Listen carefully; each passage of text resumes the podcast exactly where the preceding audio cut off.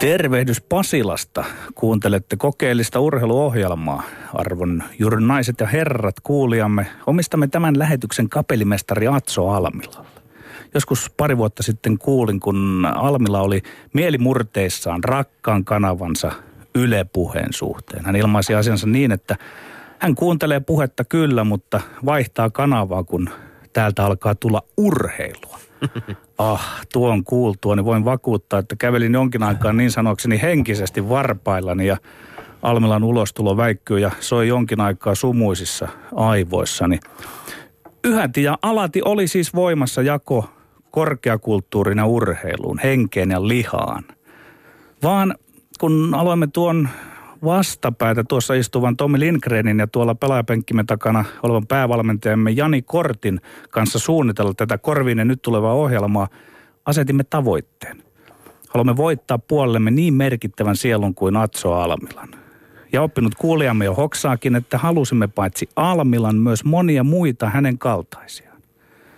Vieraamme Alpo Suhonen, tervetuloa mukaan tähän Almilalla omistamaamme lähetykseen. Sinä, jos kuka olet paras mies kommentoimaan tuota äsken mainitseman jakoa korkeakulttuurina urheiluun. Onko se totta ja onko se jako olemassa? No ensinnäkin niin parasta nyt varmaan ei ole olemassa ja terveisiä Almilalle, joka kuuntelee toivottavasti punaviinilasin kanssa tästä parhaillaan sitä, sitä tota, että saadaan siihen sellainen kulttuurisäväys tähän urheiluohjelmaan. Ää, lyhyesti tähän vasta- vastaaminen tietysti ei ole kauhean helppoa Mä luulen, että tämä on aika historiallinen perspektiivi, koska urheilu periaatteessa sehän koskenut aina nuorisoa ja, ja, nuorisoa ja lapsia. Ja kaikissa erilaisissa yhteiskunnissa ja poliittisissa järjestelmissä niin uskonto, politiikka, talouselämä ja armeija on ominut aina urheilun. Ja mä luulen, että sieltä sieltä poikii pitkälti tämä niin kuin vääristynyt suhde urheiluun ja, ja, ja kulttuuriin ja korkeakulttuuriin, koska taas sitten korkeakulttuurin harrastajat on ollut aikuisia, sivistyneitä ja, ja tota, ollut niin kuin tavallaan, siinä on su, suuri käppi siinä. Mutta mä korostan sitä, että siis kaik, kaikissa mahdollisissa yhteisöissä niin valta on ottanut aina erityiseen suojelukseensa urheilun ja koululaitoksen. Ja ehkä kulttuurin tehtävä on ollut sitten päinvastaisesti juuri arvostella, kritisoida valtaa. Kyllä, ja joo, kyllä, kyllä. Ja, ja tietysti jos nyt katsotaan, jos missä se raja sitten menee kulttuurin ja avantgarde ja modernismi ja niin, niin edespäin, niin se on tietysti vaikea määritellä, mutta jos ajatellaan teatteria esimerkiksi, niin kyllähän teatterin yksi tehtävä on nimenomaan avata ja, ja jopa kritisoida yhteiskunnallista meininkiä. Kiitos Alpo Suhonen, me palaamme sinuun hieman tuonnempana ja jatkan vielä tässä Kotvan tapaus Almilasta. Pääsin tässä tuonottain Twitterin kautta käsitykseen, josta tajusin, että Almila on kuunnellut meitä. Tomi ja Alpo, Almila on kuunnellut meitä. Tämä on lätkäjätkille tyypillisen psykologisesti oikein ajoitetun nyrkkitervehdyksen paikka. Oi ei. Yes, yes.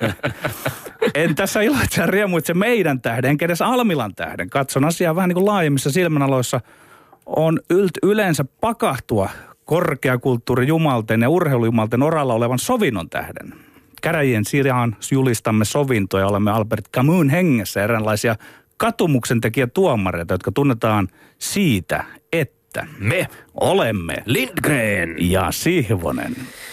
Joo, tällainen all mail panel tällä kertaa. Täytyy tosin sanoa kyllä, että Petteri Siivosella on tapana tarjota fistbumpia, nyrkkitervehdystä ihan sukupuoleen katsomatta täällä studiossa yleensä. Ja edelleenkin olen täällä monitorien toisella puolella pitkän pöydän toisessa päässä niin, etten oikein yletä Petterin nyrkkiin yhdessäkään lähetyksessä, joten... Eikä Petterin tällainen... nyrkki yletä sinun... Näin, niin, silloin väittelyissä myöskään ei aina, aina nyrkit yletä tuon meidän välisen verkon yli. Mutta tota, kiva, että sä oot saanut äh, Almilan kuuntelusta tai kuuntelemattomuudesta pontta tähän hommaan ja ila, ilahduttaa toki kuulla, jos Atso Almilan kaltainen tai muutkin ehkä ei niin urheiluun perehtyneitä tai välttämättä urheilusta niin kauheasti perustavia ihmisiä saadaan tuolla taajuudella pysymään ilman, että kanava vaihtuu, kun aloitetaan. Ää, tänään varmasti ainakin heille riittää myöskin mielenkiintoista puhetta, kun jutellaan Alpo Suosen kanssa lisää myöskin tästä kulttuurin ja, ja urheilun välisestä suhteesta ja monista monista muista aiheista. Mutta Petteri, oletko huomannut, että Helsingin IFK voitti tässä Männäviikolla jääkiekon runkosarjan, liigan no, runkosarjan. runkosarja, Se joo. saalisti 127 pinnaa ja vei kahdeksan pisteen erolla kakkoseksi tulee sen Oulun kärppiin ykkössijan historiallisen ensimmäisen runkosarjan voittonsa. Teki eniten maaleja 186, maaliero liigassa paras plus 55 ja voitti eniten pelejä myöskin vieraissa 21 kappaletta. Ja lisäksi IFKin riveissä uuden pisteennätyksensä tällä kaudella tekivät sellaiset nimet kuin Ramsted, Hintz, Taimi, Ikonen, Ovi Tyy, Leino ja Osteen. Aikamoinen liuta pelaajia. Ja nyt kun päästään viimein playoff-peleihin, niin on oikein kiinnostavaa nähdä, pitääkö muuan Petteri Siivosen ennustuskutinsa, kun alkukaudesta muistat varmaan hyvin totesit, ettei Törmäsen IFKsta ole haastamaan pystysuunnan kiekollaan Oulun kärppiä ja Lauri Marjamäkeä. Ja kauden mittaan kuitenkin IFK otti sitten kärpistä oliko se nyt kolme voittoa ja jäämme seuraamaan tilannetta, että mitä tapahtuu nyt kun keväällä tosipelit käynnistyvät. Toki Oulun kärpät on varmasti sellainen joukko, joka pelottaa ihan jokaista jengiä sarjassa tällä hetkellä. Mutta tota, itse mä jään myöskin odottamaan kyllä ampumahiidon MM-kisojen naisten päätösmatkaa ja Kaisa Mäkäräisen viimeistä mahdollisuutta ottaa näissä kisoissa palkintopallisijoitus Mäkäräisen arvokisamenestystä, kun on viime vuosina kovasti odoteltu. Mutta usein tuntuu tähtäin lipsuva ratkaisevissa kisoissa. Me uskomme ja toivomme täällä, että viimeisessä kisassa ei näin käy. Me sen sijaan otan verbaaliseen, otamme verbaaliseen tähtäimeen toisemme ollenkaan tällaisia sotaisia mielikuvia liikaa luomatta. Ja sen jälkeen lopuksi sitten luovutamme puheenvuoron päivän arvovaltaiselle tuomarille Alpo Suhoselle. Mutta nyt lienee syytä kuunnella, mitä neuvonantaja KOS on Petteri Siivosen kanssa viikon aikana kehitellyt, joten annahan palaa. Mä väitän, että suomalaiset urheiluvalmentajat liike-elämän valmentajina luennoitsijoina ovat lähinnä pelkkä vitsi. Eihän urheiluvalmentaja voi mitenkään vaikuttaa siihen, miten jokin yritys tekisi parempaa bisnestä. Tällä Yle puheella bisnesvalmentaja Jari Sarasvuo väitti viime maanantaina omassa ohjelmassaan tosin ihan muuta. On käsittämätöntä, että Sarasvuo on sitä mieltä, että urheiluvalmentajalla olisi mukaan jotain annettavaa yritykselle. Mä teen perättäisin sanoin selväksi. Ei ole. Ylipäätään kun bisnesvalmentamisen ala on kyseenalainen, mistä sen tietää? No siitä, että kun yritysten pitää karsia jostain, he karsivat tietenkin laman aikana noista niin kutsutuista valmentajista, puhujista, jotka käyvät kovaan hintaan toistamassa ne samat sanelut, jotka on kopioitu amerikkalaisista opuksista. Jos bisnesvalmentajalla olisi oikeasti annettava, luulisin, että nyt kun menee heikommin taloudessa, he olisi kultaakin kalliimpia yrityksille, mutta eivät ole. Heidät leikataan pois aina silloin, kun ei ole varaa leikittelyyn. Ja pahinta leikittely on se, että joku lätkäkoutsi tai koriskoutsi kutsutaan pitämään luento. Oliko se Detman vai Tamminen tuossa kulmamiehen paikalla vai molemmat? Ja myönsivätkö suorassa lähetyksessä vai tuolla lämpiön puolella, että sellaista työssä viihtymistähän se vain on. Tulee julkisuudesta tuttu naama höpisemään oman storinsa pariksi tunniksi ja sitten se on mukaan jotain valmennusta. Jumalan pyssyt Tommi, se ei ole mitään valmennusta, se on pelkkää tyhjää teatteria, jota pidetään yllä ties mistä motiiveista. No niin, ensin konsensuspuoli. Kyllä minun mielestäni myöskin urheiluvalmentajat liike-elämän palveluksessa on enimmäkseen teatteria, showta ja ennen kaikkea tätä mainitsemaa työssä viihtymistä. Joo. Ja epäilemättä näiden valmentaja-apostolien laskuttamat summatkin on melko korkeita yhtä lailla kuin vaikkapa suositulla bändillä, joka käy firman pikkujouluissa soittamassa työssä viihtymisen lisäämiseksi. Ja tästä me päästäänkin nyt sitten Petteri tämän sun argumentaation surkeeseen ja vähän nihilistiseenkin näkemykseen työnteosta ja ihmisistä. Sä väität täysin ehdottomasti, että yhdelläkään valmentajalla ei ole annettavaa yhdellekään yritykselle ja teet tämän raudallujalla varmuudella, vaikka tuskin oot kuullut yhdenkään valmentajan yhtäkään yritysluentoa tai sitä, millainen vaikutus niillä on ollut työntekijöihin tai yksilöihin jossain tietyssä yrityksessä. Kenties tämä vaikutus on ollut vain viihtyvyyttä, työntekijän fiiliksiä nostattavaa. No onko tällä arvoa?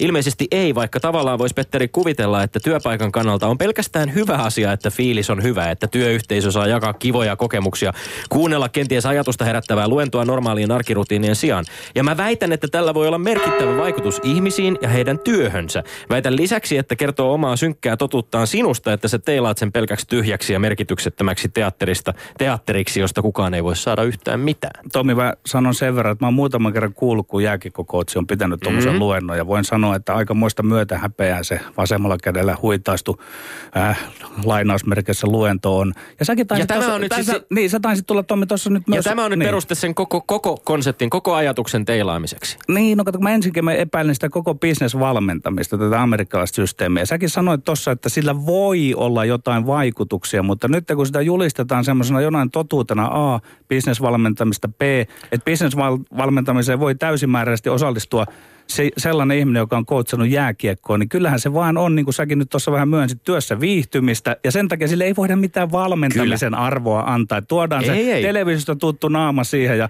Tami sanelee ne omat juttunsa ja sitten niille naurahdellaan, että ne on hahaa, näin se menee. Joo, ja sitä siis sitä nost- heitähän nostate, nostetaan, siis tavallaan se business, joka syntyy business-valmentajien ympärille, sehän menee liiallisuuksiin ja se menee naurettavaksi. No nyt, nyt me ollaan samaa mieltä. Kyllä me joo. ollaan samaa mieltä. Niin, Mutta mm. ajattelepa tällaista esimerkkiä, jos vedetään tämä takaisin urheilun puolelle. Nuoret leijonat teki tällaisen ohjelman äh, kuin Tehtävä Helsingissä Ylelle. Tämmöinen sarja, johon kuuluu muun muassa, muistat varmaan hyvin Jesse Pulujärven ja kumppanien heittäytymistä teatteriohjaajan oppiin.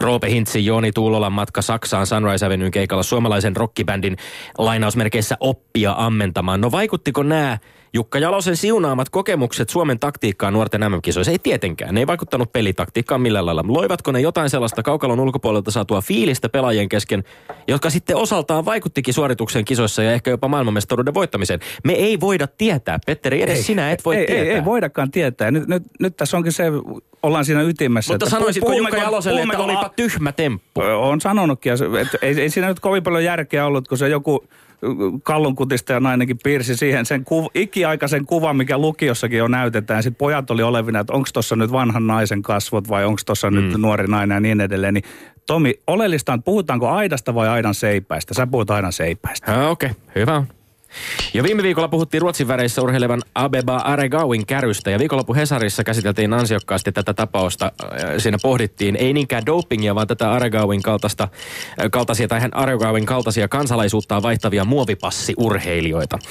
HS kertoo muun muassa, että ei Aregaui ole koskaan edes asunut Ruotsissa ja kuten on tiedetty, käytännössä Ruotsi on siis toiminut Aregauin tapauksessa, kuten vaikkapa Katar on öljyrahoillaan tehnyt pitkään, eli osti sopivan urheilijan kilpailemaan sinikeltaisissa saadakseen menestystä.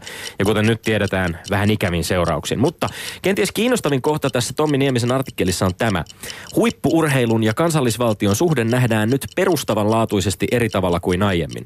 No Mestarien liigassa pelattiin toissa iltana Chelsea ja PSG välinen matsi. Kentällä oli kaksi ranskalaista, yksi englantilainen.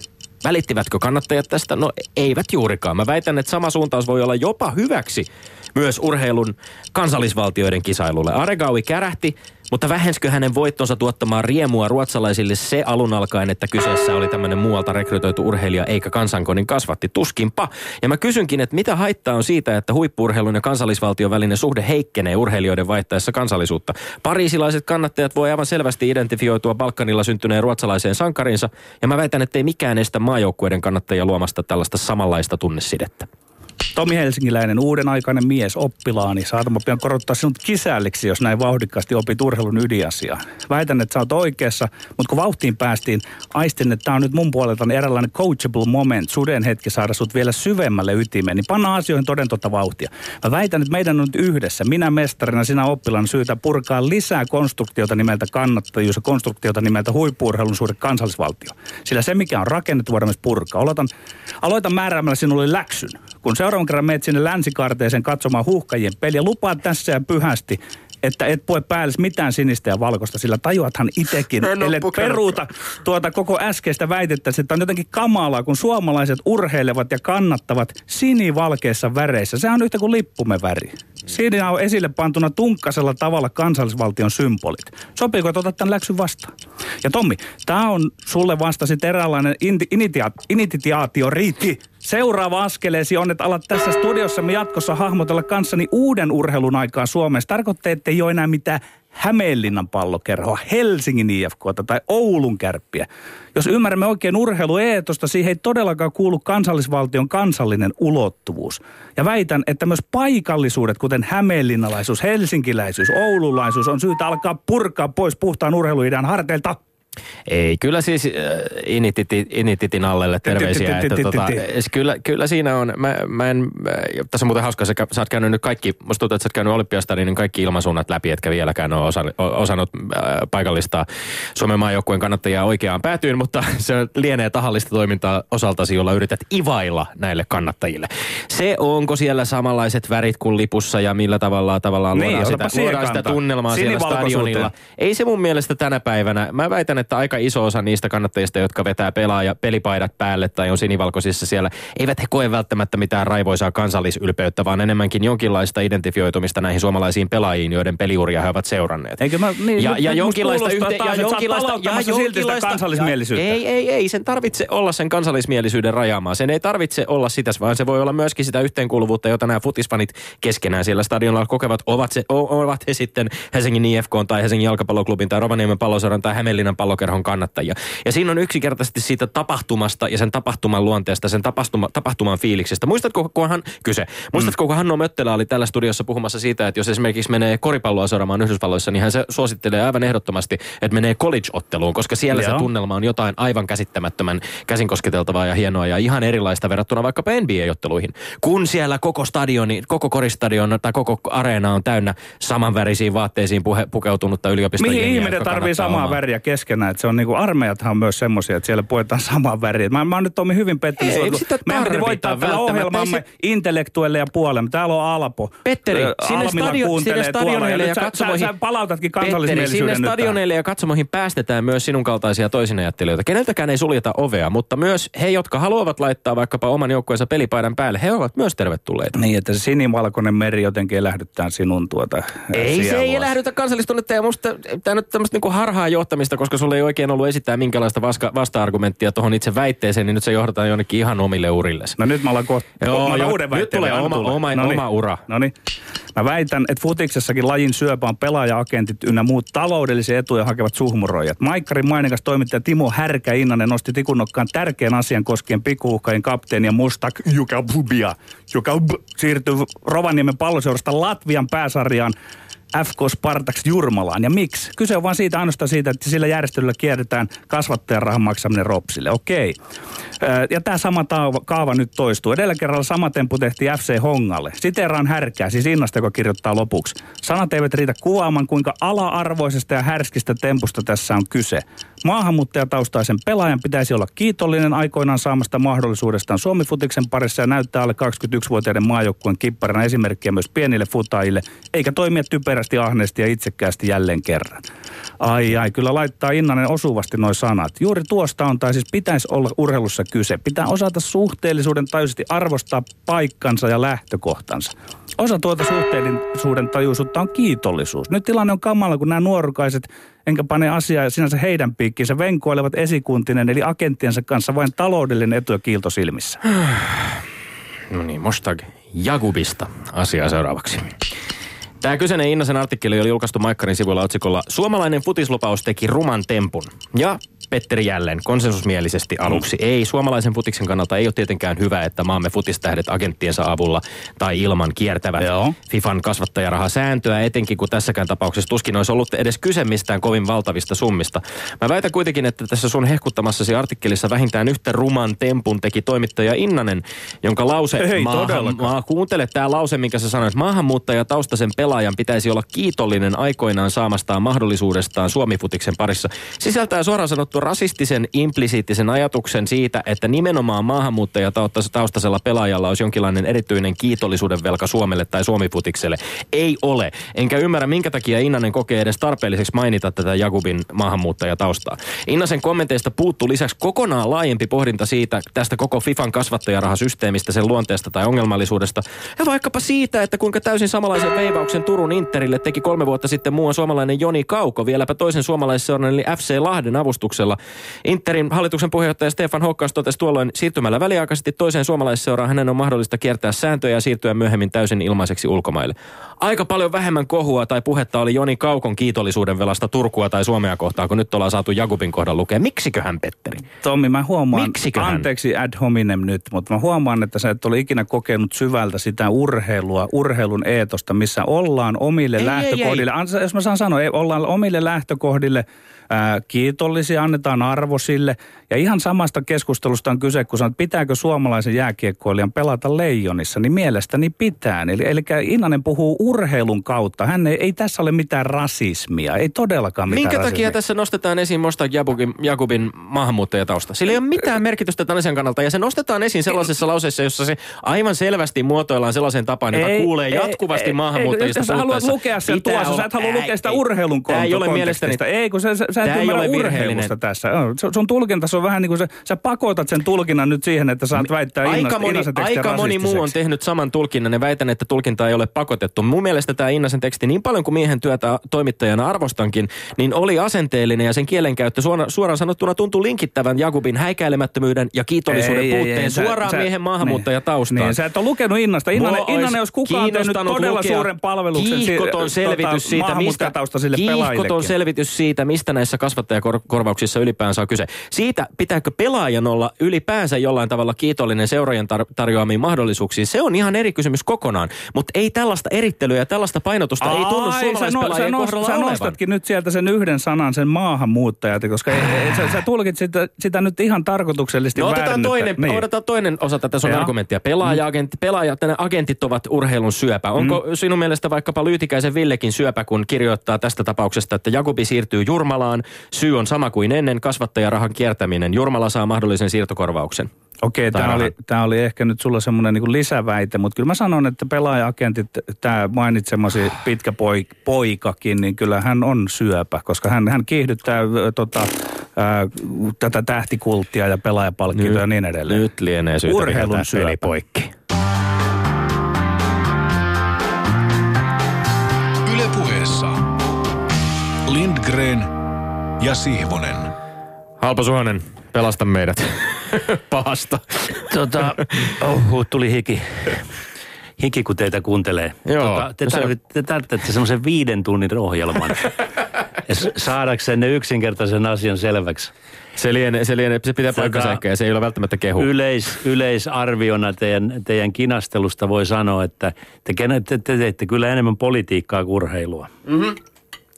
Ja, ja tota, Oliko toi moite vai kiitos?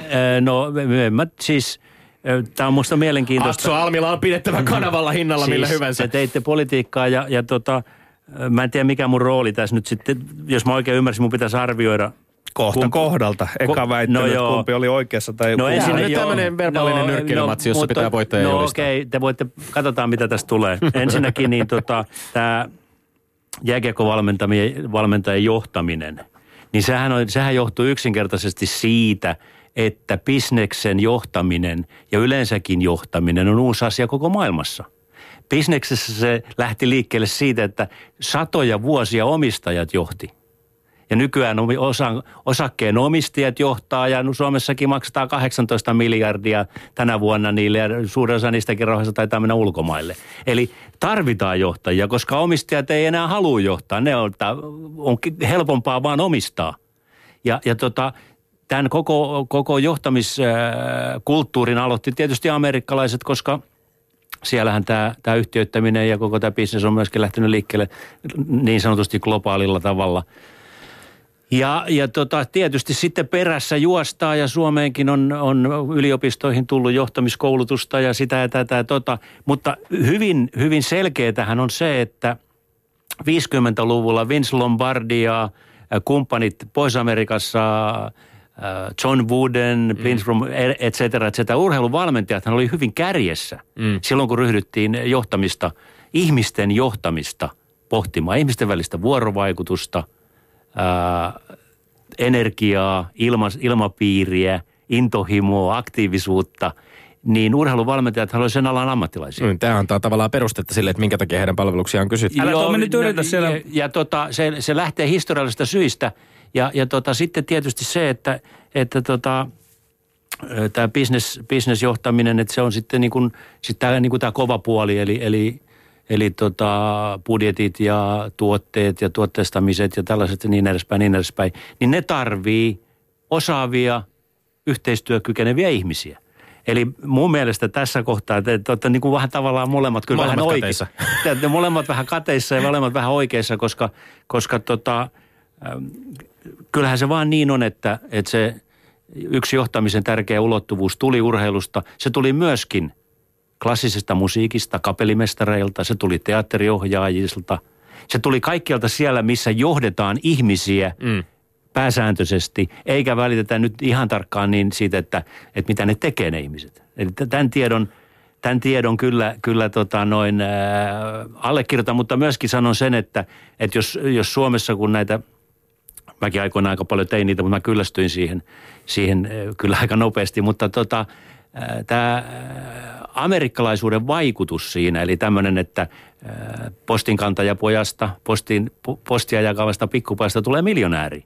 Eli tämä asennemaailma on tietysti ihan väärä, että jokainen voi menestyä elämässään ja kaikilla on mahdollisuus tulla miljonääreiksi ja, ja, ja et cetera, et cetera. Että siinä on paljon sellaista tyhjää ilmaa. Mutta, mutta tota, mä en oikein, mä vaan annan tästä Ko- kole, Kolikko on heilu, heiluu ilmassa pitkään. Tulee mitä, tuleeko? No kyllä, kyllä. Mä nyt lähden sille, sille puolelle tässä, että tämä ihmisten johtaminen ratkaisee. Joo. Eli, ja jakautuuko tästä pistettä kummallekaan vai mit, miten No mä antaisin sulle puoli pistettä. Puoli pistettä, okei. Me voidaan tällä tavalla edetä kuitenkin. Huomaa, että me ollaan yleensä pyydetty, puoli että mielellään, nolla, ei mitään, ei mitään. Mielellään ei lopussa. Tämä oli hyvä analyysi. Kyllä, niin ehdottomasti. Ja puolikkaita pisteitä saa jakaa myöskin. Mutta toiveena on vain se, että lopulta ei päädytä tasapeliin. Se on no, ainoa joo, toive, mikä joo. meillä on. Mutta, mutta mä vielä, vielä sanon tästä johtamisesta sen verran, että ei me olla vielä päästy lähellekään todellista ihmisten johtamista. Mm. Et sekin aikakausi totta, toivottavasti on vielä tulossa. Siitä ei ole urheiluvalmentajallakaan suurta viisautta vielä olemassa. No se, mä luulen, että se, se aika, aika hyvä tieto löytyy tuolta kulttuurin puolelta siitä, okay. siitä, siitä pohtaa. No sitten no. tämä kakkos, tämä muovi, muovipassiurheilijat, niin tota, mä oon nyt ollut muutaman vuoden semmoisessa maassa töissä, jossa muovipus, muovipussi ja muovipassi pelaajat oli niin kuin on, on, mm. oli ja ovat edelleenkin tärkeässä roolissa. Mm. Itävallan olympiajoukko Salt Lake Cityssä oli 12 Kanadan passin pelaajaa. Oi, oi. jotka olivat siellä lomalla, tietysti oli ihan kivaa. Ja sehän ei johda mihinkään. Mä, mä en yksilölaista osaa puhua sen enempää, mutta joukkueenlaista voin sanoa, että, että jos joukkueen pukuhuoneessa ei puhuta oman maan kieltä – jos ei siellä ole oma identiteetti, perustuu omaan kulttuuriin ja niin edespäin, niin edespäin, niin sieltä ei löydy myöskään energiaa. Se on hyvin köykästä. Ja keski-eurooppalainen jääkiekko erityisesti on tästä, tässä suhteessa ollut aika huonossa jamassa. Jalkapallo, koripallo on paremmin hoitanut nämä asiansa. Mm. Tiedän esimerkiksi hyvin, hyvin selkeitä tapauksia, että esimerkiksi Pepe Guardiola, kun hän meni – Münchenin niin hän opiskeli saksan kieltä, kun hän meni sinne. Hän op... Eli tämä kielitaito ja kielen mm. välittämä ky- mm. maailma on kyllä hyvin tärkeä. Tästä varmaan valmentamisenkin yhteydessä tullaan puhumaan okay. vielä myöhemmin tässä. Mutta tämän yksilöurheilu, yksilöurheilu siis, tämäkin ihan sama kuin tuossa bisnesjohtamisessa, niin tämä on uusi ilmiö taas tämäkin. Me oltiin romuttamassa molemmat tässä kansallisen identiteetin merkitystä ja sinä toit sen nyt kuitenkin tänne ytimeen, pukukoppiin. Joo. Oll, ollaanko me väärässä molemmat tässä? Te olette vähän väärässä kyllä. Joo. Kyllä. Kyllä se on siis joukkueen joukkojen menestyminen perustuu siihen yhteistyöhön ja yhteiseen identiteettiin. Ei, ja yksilölajien suhteen, niin tämä on hiukan ongelmallista, koska, koska tota, yritetään ostaa mitaleita. Mm. Ja, ja tota, se, senkin tausta on tietysti nationalistinen. Mutta mä olin mielestäni sitä mieltä, en puhunut niinkään siitä joukkueesta, vaan näistä höntsätommeista ja näistä kannattajista, että kuinka isänmaallisesti he käyttäytyvät tai, niin. tai tuota, hämeenlinnalaisittain no, tai helsinkiläisittain no, tai oululaisittain? Joo, no kyllähän sen ydin on tietysti se, että, että tota, halutaan ää, myydä, ostaa ja varastaa. niin ja eräänlainen massahysteria sitten sen ympärillä, niin, eikö se näin kyllä. ole, mitä siellä katsomossa kuitenkin tavallaan kyllä, tapahtuu. mutta... tota, en mä usko, että me nyt pystytään ihan nopeasti vielä tätä kansallisuutta poistamaan. Sitä ei päästä romuttamaan, mutta miten tästä tuleeko puolikasta pistettä tai kokonaista kummallekaan? Eh, no tämä meni kyllä nyt menee, tämä menee myöskin, kyllä tämä tasan menee. Mutta täytyy sanoa tämäkin, että te olette molemmat vähän oikealla. No pidetään no, edelleen tilanteessa 0,50 no, Lindgren, kun mennään viimeiseen joo. väitteeseen. Ja tämä ratkaisee nyt sitten, koska kokonaisella joo. pisteellä Petteri voi kuitenkin kiilata vielä ohi. Joo, tota tämä Viimeinen aihe. Puhuttiin Mostak Jakubin tapauksesta ja Petterin väite koski, koski niin, tota, no tää, tää Innasen artikkelia ja pelaaja-agentteja. Täällä, tuohon vielä tuohon edelliseen, edelliseen. Liit, nämä liittyy vähän toiseen, niin, toisiinsa. Kyllä, kyllä. Ja nimittäin, siis jos Soinilta kysyttäisiin, niin tota, noin, kukaan maahanmuuttajahan ei saisi urheilla missään. Ja, ja tota, kukaan ei pääse katsoonkaan mitään. Mutta, mutta sitten taas jos kysytään Stuppilta, niin saa sitä mieltä, että ilman muuta, jos joku on hyvä, niin se pääsee.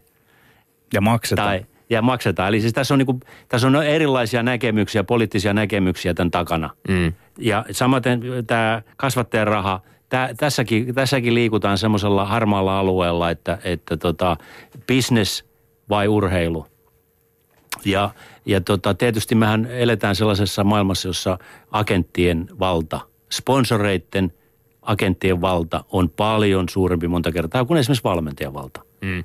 Ja se on ihan selvä, että, että olkoon ne sitten, keskustellaan me sitten dopingista tai, tai rahasta tai agenteista tai mistä tahansa, niin me ei pystytä koskaan luomaan aukottomia sääntöjä. Siis tämä kaikki perustuu kuitenkin loppujen lopuksi siihen, että mikä on se eettinen moraalinen koodi, mm. mikä vallitsee seuroissa, valmentajilla ja kasvattajilla. Mm. Toki sana kasvattaja rahakin herättää kysymyksiä. Jakobit pelas alle vuoden Ropsissa, on pelannut sitä aiemmin suomalaisissa seuroissa, junioriseuroissa, muissa seuroissa paljon pidempäänkin, mutta mm. mikä tämän kasvattajarahan luonne nyt sit sitä ei varmaan kovin moni välttämättä edes tiedä tai ymmärrä sitä koko aihetta. Niin, mä, mä, mä, takia, mä tässä, tässä mietin, kun te puhuitte, niin mietin sitä, että kun nyt kun halutaan poistaa tämä opintotuki, niin miten sitten? E, siis tähän on sama asia. E, nuoriso, nuoriso tarvii tukea no, opiskelua tai mm. pelaamista ja jos kasvattaja seura äh, mahdollistaa jollekin uran jalkapalloilijana, niin, niin eiköhän siitä nyt pitäisi jotakin korvausta saada. Ja ihan samalla lailla äh, olen sitä mieltä, että tukee nuorilta ihmisiltä ei pitäisi poistaa. Ja nää, siis nähdä urheilutyönä mm on tässä, tässä aika tärkeässä roolissa. Mulle ehkä semmoinen vielä lisään tähän nyt, että ehkä se suurin sääli tässä mun mielestä on tämän pelaajan oman, oman uran tai maineenkin kannalta. Kaikesta päätellen tämä koko siirtotaito, joka tähässäkään ei ole minkäänlainen as, välttämättä edes askel eteenpäin musta Jakubin uralla, joka on kuitenkin lupaava hyvä jalkapalloilija, mutta että, että mä en ehkä pitänyt ihan hirveästi tästä tällaisesta moral outrage, tästä tavallaan niin kuin, että meidän pitää suomalaisen jalkapalloyhteisön nyt kauheasti vetää hernettä nokkaan siitä, miten Jakubi on toiminut. Vai pitääkö? Ja kummalle tästä tulee piste? Miten tämä homma ratkeaa? Asiaa.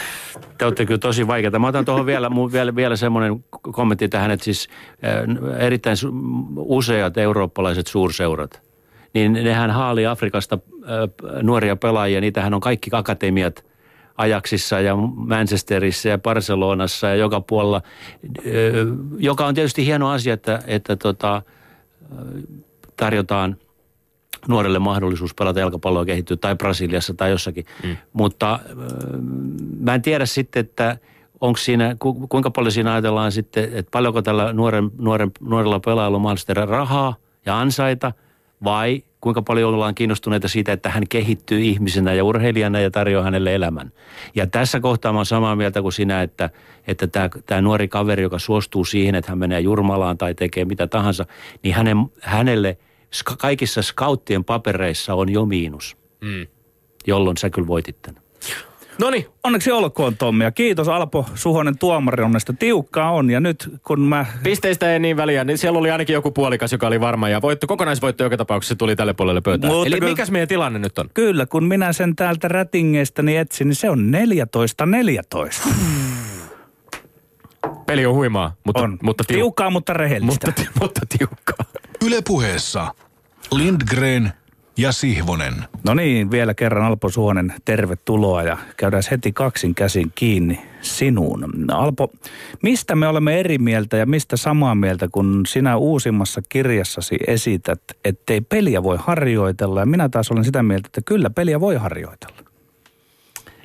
No, tähän on hyvin yksinkertainen vastaus. Joo kun ihminen harjoittelee, niin se on esimerkiksi jääkiekkoa, niin silloin hän harjoittelee edellytyksiä pelata. Hän harjoittelee taitoja, tilanteita, pelitilanteita, perustilanteita, etc., etc., etc., joita hän tarvitsee sitten, kun hän menee peliin. Peliä voi harjoitella vaan pelaamalla. Elikkä... Peli, pelin harjoittelu tapahtuu pelissä. Ja harjoitte, harjoitellessa luodaan edellytyksiä pelaamiseen – ja tämä, tämä on vähän hämärtynyt kyllä Suomessa tämä ajatus, että et, et niin kuin kuulee edelleenkin, kun valmentajasta, että tänään pelattiin niin kuin harjoittelimme. Ei pidä paikkaansa. Ei, ei sellaista harjoitusta olemassakaan, joka vastaisi peliä. Voidaan harjoitella niitä edellytyksiä, olkoon se sitten pelitaktiikka, perustilanne, ylivoima, alivoima, mikä tahansa. Mutta vaan ja ainoastaan ainutlaatuinen pelitilanne voi kehittää sitä peliä mutta ymmärrätkö Alpo Suonen, että sinulla on vaikutusvaltaa, niin että tässä on se pieni veteen piirretty viiva, että saatetaan alkaa ajatella niin, että tulkitset niin, että se viet siltä harjoittelulta ikään kuin arvoa ja tärkeyttä pois. Vai, vai onko kyse, Petteri Siivonen, sinun se, niin kuin, kyvyttömyydestä ymmärtää semanttista erimielisyyttä teidän välillä? Kyse siitä, että mikä on peliä ja mikä on harjoittelua? Peli on, peli on siis peli, virallinen peli, jos on vastustaja. Mm. Se on ihan selvä asia. Ja, ja tota, se on se on myöskin, tää, tää, tässäkin kohtaa tämä on mielenkiintoista, koska, koska tiedän, tiedän tota, ja Tommikin tietää varmasti soittajana, että vaikka te harjoittelette biisejä, niin se esiintyminen on eri asia. Eli esiintymistä harjoitellaan esiintymällä. Ja siinä on kontakti yleisöön ja siinä on kontakti kaikkeen. Ihan sama teatterissa. Teatterissa näyttelijä harjoittelee esiintymään yleisölle. Pelissä pelaaja on myös esiintyjä ja pelin ja esiintymisen ja pelin pelaaminen, ta, pelin harjoittelu tapahtuu kontaktissa vastustajaan ja yleisöön.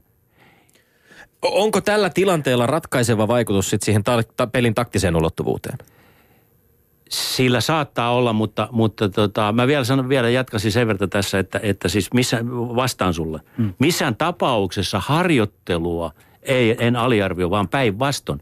Koska ne edellytykset, mitkä luodaan harjoittelussa ja harjoitteluprosesseissa, ratkaisee loppujen lopuksi kuitenkin aina sitten sen, että miten se pelissä pelin harjoittelu onnistuu. Eli ne on, ne on suorassa suhteessa toisiinsa. Ää, esiintymisen harjoittelu esiintymällä on ihan sama asia. No, nyt on tämmöinen, me, me käytetään, varsinkin tuolla Pohjois-Amerikassa puhuttiin paljon tämmöisestä kuin kuuden viikon coacheista – Eli tulee, tulee valmentaja joukkueeseen, jolla on niin kuin selvä pelikäsitys ja sitten se vetää muutamat treenit siinä ja sitten katsellaan kauheasti videoita ja sitten ryhdytään pelaamaan ja pelataan, pelataan, pelataan ja kaikki välipäivät palautellaan, palautellaan, palautellaan ja kuuden viikon päästä joukkue on kypsä, siitä ei enää mihinkään. Sen sijaan hyvät valmentajat, harjoittelun suhde siihen peliin, peliin sitä vedetään tammi-helmikuuhun saakka sitä harjoittelua. Eli harjoitellaan läpi vuoden edellytyksiä, jotta voidaan playoffissa pelata. Samanaikaisesti niitä edellytyksiä kokeillaan peliprosesseissa pitkään, pitkään, pitkään. Alpo, olen samaa mieltä kanssasi, mutta otat kirjassasi myös sen esiin, että arvostelet niin kutsuttua videovalmentamista ja niitä videopalavereita ja muita. Ja mun mielestä tavallaan sä vedät nyt itseltäsi maton alta, koska mun mielestä niitä videoita pitää katsoa myös siellä tammikuussa, helmikuussa. Mä tiedän, että kärpät katsoo vielä tänään niitä ja niin edelleen. Hans Bakken tiimiin huuhkajissa muun muassa kuuluu tämmöinen videovalmentaja, joka on rekrytoitu Ruotsista. Joo, no tota, ei, ei mulla mitään videovalmentajia sinänsä mitään vastaan on, mutta, mutta tota, tässä on nyt y- y- yksi semmoinen mielenkiintoinen ulottuvuus myöskin – pelita, peli, siis pelitilanteessa tai harjoituskitilanteessa, mutta erityisesti pelitilanteessa, ajattelu on liian hidaselin. Se ei, se ei toimi. Ajattelemalla ei voida pelata. Ajattelu, hidas ajattelu, hidas rationaalinen ajattelu toteutuu, kun katsotaan videoita. Siinä pohditaan, miten täällä, miten vastustaja pelaa, miten me pelataan. Sitten saattaa jotain oppia. Mutta se pelitilanne sinänsä on liian nopea, jotta jotta se rationaalinen ajattelu toteutuisi? Pelaaminen vaatii kuitenkin ennakointia ja kenties sieltä videolta saadaan niitä konsteja siihen ennakoimiseen, reagoimiseen.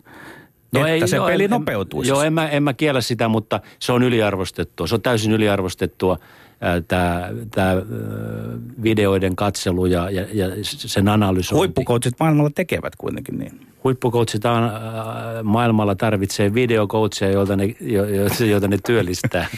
olen aistivinani, korjaa jos olen väärässä, niin. mutta olen aistivinani näistä kommenteista liittyen äh, peliin ja ehkä siihen taktiseen valmistautumiseen tie, tietyllä tapaa sen, että sä oot, oot, oot huolissasi peliin liittyvistä käsityksistä, joka, eh, joka tavallaan kadottaa tai tappaa yksittäisen pelaajan urheilijan ja äh, yksittäisen pelaajan tai urheilijan luovuuden siinä, siinä itse pelitilanteessa. No nyt, nyt tullaan tärkeäseen asia. Eli pelitapahtuma konkreettisesti se pelaamisen teko tai soittamisen teko tai siis se, joka todella tapahtuu, mm. niin se on aina yksilökeskeinen.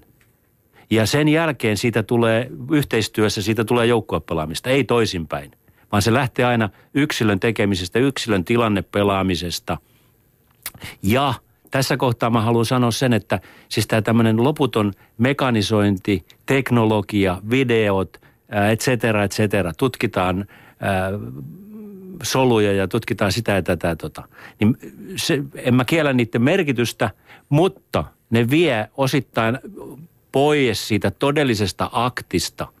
Eli se pelaamisen akti tai soittamisen akti tai, tai ää, näyttelemisen akti, se on vapaan ihmisen kehollista ilmaisua, jos nyt käytetään tämmöistä mm. sanotaan.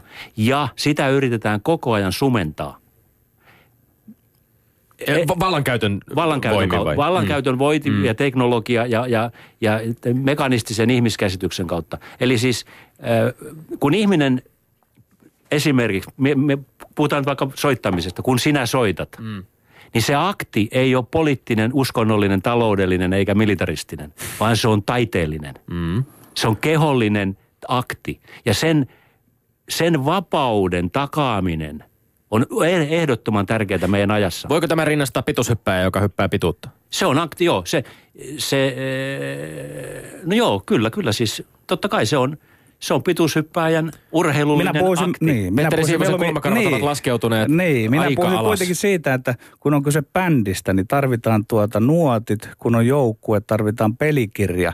Ja kun, kun se pitää se yksilön luovuus nivoa siihen yhteisen tekemiseen, niin tarvitaan yhteinen suunnitelma mielestäni. Oliko tässä Alpo Niin, ehkä tässä, ja, jos jatkaisin tähän vielä, että ehkä, anteeksi jatkokysymys, mutta to, tuikkaan samasta asiasta tähän väliin vielä, että eikö, eikö jonkinlainen, siis tavallaan siitä, että jos on olemassa suunnitelma, niin jonkinasteinen luovuus ole kuitenkin väistämätöntä kaikessa inhimillisessä toiminnassa, vaikka sillä toiminnalla olisikin jonkinlaiset selkeät raamit. Aina, jokainen akti on improvisointia. Siellä on takana teemat, josta improvisoidaan. Mutta se on aina ainutlaatuinen. Määrittelee improvisointi. Mit, mitä se tarkoittaa? Siis siinä tilanteessa, sillä hetkellä, kun pelataan, se tilanne, kun tulee sulle vastaan, mm.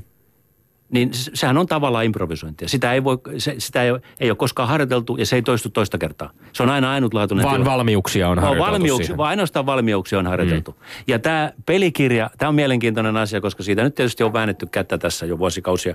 Niin haetaan tähänkin sellainen toinen kulma – maailmassa on tuhansia ja tuhansia sävellyksiä ja näytelmän käsikirjoituksia, eikö niin? Mm. Ää, jokainen ohjaaja, jokainen kapellimestari käsittelee esimerkiksi sen sävellyksen omalla tavallaan orkesterin kanssa. Tai jokainen ohjaaja käsittelee esimerkiksi Tseihovin näytelmän, niin se tekee sen omalla tavallaan. Siellä on se näytelmä. Tämä on kiva kuulla, että siellä on se näytelmä. Joo, siellä on, mm. mutta näytelmä – näytelmä, käsikirjoitus ei ole näytelmä. Se käsikirjoituksesta tulee näytelmä vasta lavalla, kun se akti tapahtuu, kun sitä tulee kehollista ilmaisua, äh, puhetta, el, emotioita. Eli, eli tota, nyt urheilussa ollaan semmoisessa kummallisessa maailmassa, hivenen tässä kohtaa, että kuvitellaan, että, että tota, on olemassa joku parempi pelikirja ja joku huonompi pelikirja – Saattaa olla. Mutta mä luulen, että se on vähän sama kuin tuolla taiteen maailmassakin, että jokainen valmentaja soveltaa sitä omaa käsitystään tästä oikeastaan vaan yhdestä pelikirjasta, joka on se peli. Niin no ero on ehkä teatteriohjaajiin tai näytelmäkirjailijoihin se, että lopuksi nämä asetetaan jonkinlaiseen järjestykseen. He kilpailevat keskenään ja sitten tuloksilla mitataan heidän suorituksiaan jos Oulun kärpät tai Helsingin IFK voittaa tänä keväänä jääkiekon Suomen mestaruuden, niin sen perusteella Petteri Sihvonen nyt joko tulee tai ei tulemaan, te, tulee tekemään tulkinnan siitä, että kum, kumman Törmäsen vai Marjamäen pelikirja oli parempi. Hmm. Eikö niin? niin? Kyllä. Joo, no mä, mä, saattaa olla näinkin, mutta toisaalta mä sanoisin niin päin, että ehkä siinä, siinä kuitenkin sitten se voittava joukkueen valmentajan sovellutus siitä asiasta – ja yhteistyö joukkueen ja joukkueen välillä on se ratkaiseva, eikä suinkaan se pelikirja, vaan se sovellutus siitä pelistä. Ylepuheessa Lindgren ja Sihvonen. Otetaan vielä Alpo tätä taidetta, jääkiekkoa ja niiden kombinaatiota. Mitä siinä toisella on mielestäsi, kun olet ollut työskennellyt teatterijohtajana, olet työskennellyt jääkiekkovalmentajana. Mitä siinä päittäin voidaan oppia toinen toiselta? No palataan tähän bisnesjohtamiseen, eli, eli tota, kaikissa, äh, kaikissa äh, taiteen muodoissa niin, niin tota, äh, ihmisen lahjakkuus, harjoittelu, toistot, osaaminen ja sitten yhteistyö. Niin sieltä tämä lähtee kaikki. Olkoon se sitten, sitten tota, uh, urheilua tai, tai teatteria tai, tai musiikkia. Eli, eli, eli ihmisen asettaminen keskiöön siinä tekemisessä ja ihmisten välisen yhteistyön asettaminen keskiöön on se oleellinen seikka. Se, mitä ne tekee, on meidän maailmassa tullut tärkeämmäksi kuin se, että miten sitä tehdään.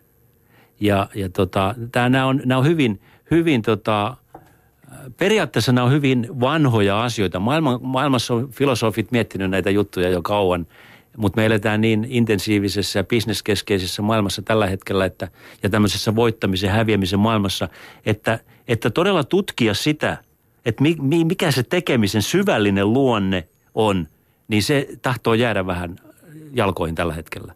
Ja mä luulen, että me ollaan urheilumaailmassa nyt, mä en halua liikaa korostaa tätä suhdetta, suhdetta kulttuuriin, mutta mun mielestä sieltä suunnasta pitäisi nyt hakea. Ja mulla, mulla on semmoinen kuva, että siihen suuntaan ollaan nyt jo menossa. Esimerkiksi palvelulajeissa, niin ne on esiintyjiä, ne on esityksiä, ne on näytelmiä. Se on, ja me lähestytään kulttuuria nyt viihdebisneksen kautta. Ja mä luulen, että se seuraava, seuraava vaihe tässä onkin tämän urheilun ymmärtäminen enemmän tämän kulttuurin esiintymisen kautta, kuin että se olisi taloudellista. Talous on tuottajan roolissa, niin kuin kulttuurissakin. Talous on, taloutta tarvitaan, bisnesjohtamista tarvitaan, sponsorita, mutta se on tuottajan rooli. Se, varsinaisesti se pelin tekeminen tai teatterin tekeminen, se on eri asia. Niin nyt on tullut itseisarvoksi tämä tähtikultin tuottaminen, bisneistäminen. Tämä. M- millä silmällä katsot sitä? No ensinnäkin niin, äh, tämä on mielenkiintoinen tämä tilanne, että tämän päivän maailmassa äh, urheilu näyttelee kansantaloudellisesti erittäin suurta roolia. Äh, 600 miljardia euroa oli viime vuonna EU-alueella suora urheilun arvo. Samanaikaisesti Pohjois-Amerikassa 1,8 biljoonaa dollaria. Suoraan ja epäsuoraan työllistetään ihmisiä, se on ammatti, se on työ, se saattaa olla pelaamista, valmentamista, toimittamista. Adidaksen liikevaihto ei saisi mainostaa, mutta kuitenkin oli 17 miljardia viime vuonna. Eli, äh, eli tota, kansantaloudellisesti urheilu laajasti ottaen on ohittanut jo maanviljelyn, ohittanut monta perinteistä Eh, työllistävää aluetta. Mutta me edelleen vähän painitaan siellä semmoisen kasvatuksen ja, ja, ja tota, ideologioiden ja poliittisten ideologian, tullien ja svullien ja sosialismin ja kapitalismin suossa. Biljoona on muuten siis miljoona miljoonaa. Joo. Petteri, eh, tämä varmaan johtaa meidät myöskin suomalaisen urheilun johtamisen äärelle, eikö niin? Kyllä. Tuota, puhutaan hieman humusta.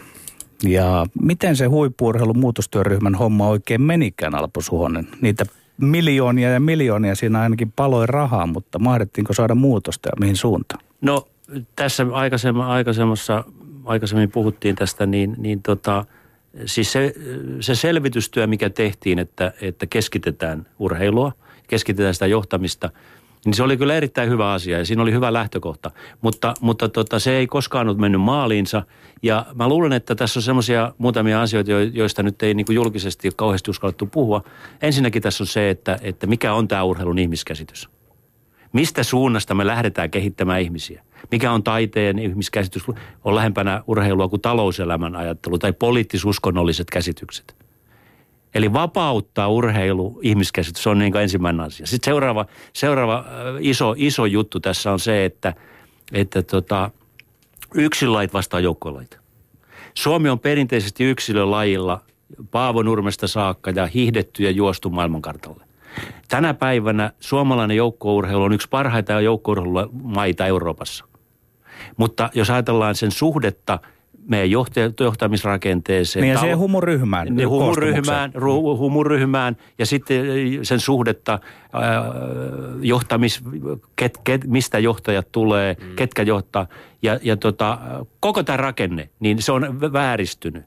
Ja tietysti nyt tässä kohtaa sitten haluan myös sanoa sen, että, että mä olen, eri, olen voimakkaasti sen ajattelun kannattaja – että kaikki se raha, mikä on käytettävissä urheiluun, se pitää pistää nuorisourheiluun ja kouluihin.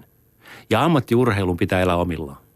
Löytyykö sellaista johtajuutta, tavallaan löytyykö sellainen johtajuuden alue, jossa ei olisi, mä kuitenkin ja korjaa olisi olla väärässä, tulkitsen näitä sanoja vähän niin, että tämä on, että, että meidän, meidän se ihmis, ihmiskäsitys, joka urheilussa vallitsee ja joka tätä koko, koko hommaa vetää, niin se on liikaa talouden ja politiikan kanssa kytköksissä. Se on Kyllä. jotenkin sen sanelemaa. Löytyykö Kyllä. meiltä sellainen johtajuuden alue, sellainen johtajien alue, sellainen uh, urheilua, huippurheilua kehittävien uh, tekijöiden alue, joilla näitä kytköjä, kytkyjä ei olisi? Ei sitä varmaan kovin nopeasti löydy, mutta mun käsittääkseni mä jo aikaisemmin tänään sanoin sen, että, että siis kaikissa yhteiskunnallisissa järjestelmissä ja valtioissa niin urheilu on ollut aina erityisessä suojelussa, suojeluksessa. Mm.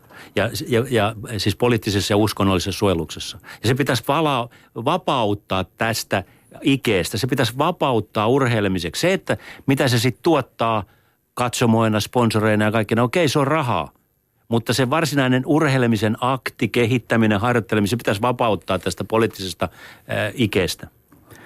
Urheilu on siitä tavallaan niin kuin vähäpojan asemassa, että se itse ei oikein kykene suojelemaan itsensä. Mun mielestä tuo on vielä lievästi ja kohteliasti sanottu, että urheilu on suojeltu näiltä eri instituuteilta, vaan kyllähän se on suorastaan valjastettu vaikkapa niin kuin kansallisen kysymyksen ää, tota, vankkureiden eteen Suomessa joskus 20-luvulla ja niin edelleen. Että siis urheilua suorastaan käytetään hyväksi.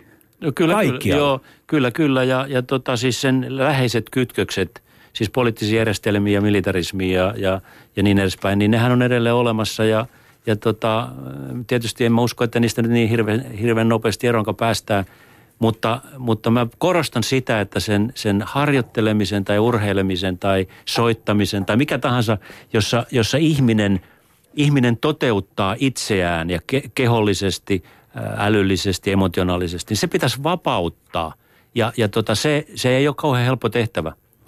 Onko niin, että urheilulla ei ole semmoista omaa kieltä, millä se tavallaan voisi taistella näitä tuota sortajia vastaan? Mä mietin, että kyllähän, kyllähän kulttuuriakin on valjastettu, luotu jopa tämmöinen opera, muoto, missä tuota on niin kuin kolme eri taiteenlajia sulatettu yhteen, että sitten se ei olisi enää poliittista. Mutta vaikka kulttuuria on valjastettu sinne vankureiden, niin kulttuuri on rimpullut sieltä kuitenkin aina jollain lailla pois, mutta eikä urheilu ollut kieltä puol- puolustaa? Ei, ne tietenkään, koska se on sama kuin musiikki, että musiikki, on, musiikki koetaan emotionaalisesti. Musiikki ei sinänsä, se musiik, musiikin äh, sanoma, äh, se on hyvin, hyvin vaikeasti määriteltävä, määriteltävässä. Ja totta, totta tosiaan on tietysti se, että kyllähän herrat, herrat Stalin ja Hitler ja kumppanit, mainittakoon nyt muutamia tällaisia ihmisiä tai mikä tahansa, niin onhan he, he myös valjastivat taiteen ja kulttuurin käyttöönsä. Ja, ja tota, Äh, mun mielestä todellista rohkeutta tässä ajassa nyt, kun me ollaan tässä globaalin äh, markkinamaailman äh, kourissa ja, ja vaikeuksissa, niin todellista rohkeutta tässä maailmassa mun mielestä pitäisi nyt harrastaa siihen suuntaan, että tämän urheilun ja kulttuurin lähes, lähestyminen ja sitä kautta luoda lisäarvoa nuorisolle. Ylepuheessa Lindgren ja Sihvonen. Pakko puhua lyhyesti vielä Alpo urasta ja, ja uh, urasta valmentajana. NHL-valmentajana myöskin. Noin 15 vuotta sitten kotona Chicagossa 29.3. kirjoitat kirjassasi Kausi sydämestäni näin. Tässä sitä ollaan erotettuna lainausmerkeissä sydänsairauden vuoksi. Mitä on tapahtunut sitten maanantai, nyt on torstai, tästä voisi kirjoittaa koko kirjan täyteen. Huomenna Mike tulee meille ja sitten tiedän, missä mennään lopullisesti. Tällä hetkellä vain sen, että Mike syystä tai toisesta päätti valmentajan urani tylysti käyttäen hyväkseen sairauttani lainausmerkeissä. Miksi hän teki tämän minulle, en tiedä. Miksi tein tämän itselleni? Miksi elämä teki tämän minulle? En tiedä. Ensimmäinen äh, eurooppalainen NHL-valmentaja 50 vuoteen tuossa 2000-luvun alussa Ivan Linkka samalla kaudella äh, Pittsburghissa, kuin Suhonen Blackhawksissa. Äh, miten nyt muistelet tuota aikaa? Hyvällä tietenkin. Totta kai se on selvä asia, mutta myöskin siis jälkeenpäin tajuan sen, että mä ajoin itseni. Se, se Sikakon tilanne oli, se oli niin kuin se huipentuma. Mä olin ajanut kolme-neljä vuotta jo itseäni ihan liian täysillä. Mä olin valmentanut sekä Suomessa – tai esimerkiksi viimeinen tilanne oli esimerkiksi, kun mä olin, mä olin Zyrhissä, kausi loppu kaksi päivää myöhemmin, mä lensin Chicago Wolvesin valmentajaksi, mä olin HPKssa, kausi loppu, mä lensin Monctonin AHL valmentajaksi. Mä ajoin monta vuotta itseeni valmentamalla kahdella mantereella kahta eri joukkuetta, eli Eli tota, en tiedä, oliko se mun ego ja narsismi ja, ja, ja kunnianhimo ja niin keho kertoi lopulta, että nyt se riittää. Samassa ki- kirjassa kirjoitat myöskin ammattilaisurheilun suuri tragedia paljastuneen tulevaisuudessa, kun tämän päivän pelaajat ovat 35-50 vuoden ikäisiä. Kuinka paljon todellista elämän substanssia on hävinnyt? Ajatellaan miehiä Suomessa sodan jälkeen hiljaisia ja kärsiviä. Elää parhaat vuotensa tässä raskaassa elämälle vieraassa ympäristössä lienee jotenkin rampauttavaa. Voiko tämän tavallaan yhdistää myöskin valmentamiseen tai sinun omaan kokemukseen? Joo, kyllä, kyllä siis se on selvä, että, että ihmisellähän on tietty, tietty rajallinen määrä energiaa ja elämää ja mahdollisuuksia. Ja mä luulen, että, että aika monella alalla tällä hetkellä, siis mähän käytän tämmöisiä vähän kliseistä burnout-sanontaa, mutta joka tapauksessa aika monella, monella alalla ollaan, ollaan ääripisteissä. Ja sitten jos tähän lisätään vielä huumeongelmat, alkoholiongelmat, lääkeongelmat, me eletään aika rajua, rajua tällaista ihmisen polttamisen maailmaa. Alpo Suhonen, ää, onko nyt niin, että tulkitsenko sen oikein, että hyvä valmentaminen on mieluummin vanhojen viisaiden miesten hommaa kuin nuorten vihaisten miesten hommaa? Pelivalmentaminen kuuluu kokeneille ja harjoitteluvalmentaminen kuuluu nuorille. Ja kenelle se peli kuuluu? Kuuluuko se valmentajille vai urheilijoille vai faneille? No eilen, Tämä on kysymys, ei, joka on esitetty sinun esittelytekstissä, kun kyllä, eil, eilen kun tota, mä olin tuolla RSO-konsertissa, niin taas tulin kerran miettineeksi sitä, että johtaako kapellimestari orkesteria vai soittaako orkesteri kapellimestarille – Päädyitkö jonkinlaiseen vastaukseen? Mä luulen, että se, mihin niin, keskustelussa mä, mä, mä, luulen, ei, mä luulen, että se vaihtelee. Että se ei ole olemassa, ei ole olemassa mitään sääntöä. Se vaihtelee jatkuvasti riippuen päivästä, mielialasta, yhteistyöstä, ää, biiseistä. Eli me eletään hyvin tämmöisessä virrassa ja, ja tota, sen takia pitäisi olla herkkänä ja auki että ei tarvitse tehdä tämmöisiä kategorisointeja, just kuuluuko niin. peli valmentajille vai pelaajille. Just, just. Se, on meidän analyytikkojen Joo. ikään kuin Vielä vi- viimeinen kysymys lopuksi on esitettävä, kun puhuit tästä itsesi loppuun ajamisesta ja muusta. Työtahti on kuitenkin, tai työt jatkuvat edelleen. Olet 67-vuotias, saavuit tänne matkalaukku mukana ja totesit, että koko omaisuus on mukana. Ja sanoit aika lailla olevasi e, niin kuin aina, aina liikkeellä. Eikö, eikö olla pikkuhiljaa Alpo tuntua siltä, että pitäisi asettua aloille? Joo, kyllä mä oon, oon tota, kaikki italialaiset ravintolat ympäri maailmaa jo nähnyt. Että tota, voisi vois ehkä pikkuhiljaa eh, ihan tyytyä näihin kotimaisiin läskisooseihin. Sinne Vorssaan. Mahtavaa. Lämmin kiitos vierailusta Alpo Suhanen. Kiitos teille. Kiitos. Ja loppuun Tommi Lindgrenin mainikkaa turheiluterveiset. No nehän on lähetettävä yhdelle varmaankin suurelle olympiatoivollemme, tällä hetkellä voi näin sanoa, eli Petra Ollille ja saman tien voidaan lähettää vaikka pienet terveiset, että Petra Olli toivottavasti saadaan myös tänne studioon aika pihan keskusteltavaksi. Painin Euroopan mestari Petra Olli voitti 60-kiloisten EM-finaalissa sarjan hallitsevan maailmanmestarin Ukrainan Oksana Herle, Herhelin pistein 8-2. 21-vuotias suomalainen voitti kolmannen aikuisten arvokisojen mitalinsa, ensimmäisen kultaisen. Onnittelut, Pet- onnittelut Petra ollaan Lindgren ja Sihvonen ensi viikkoon.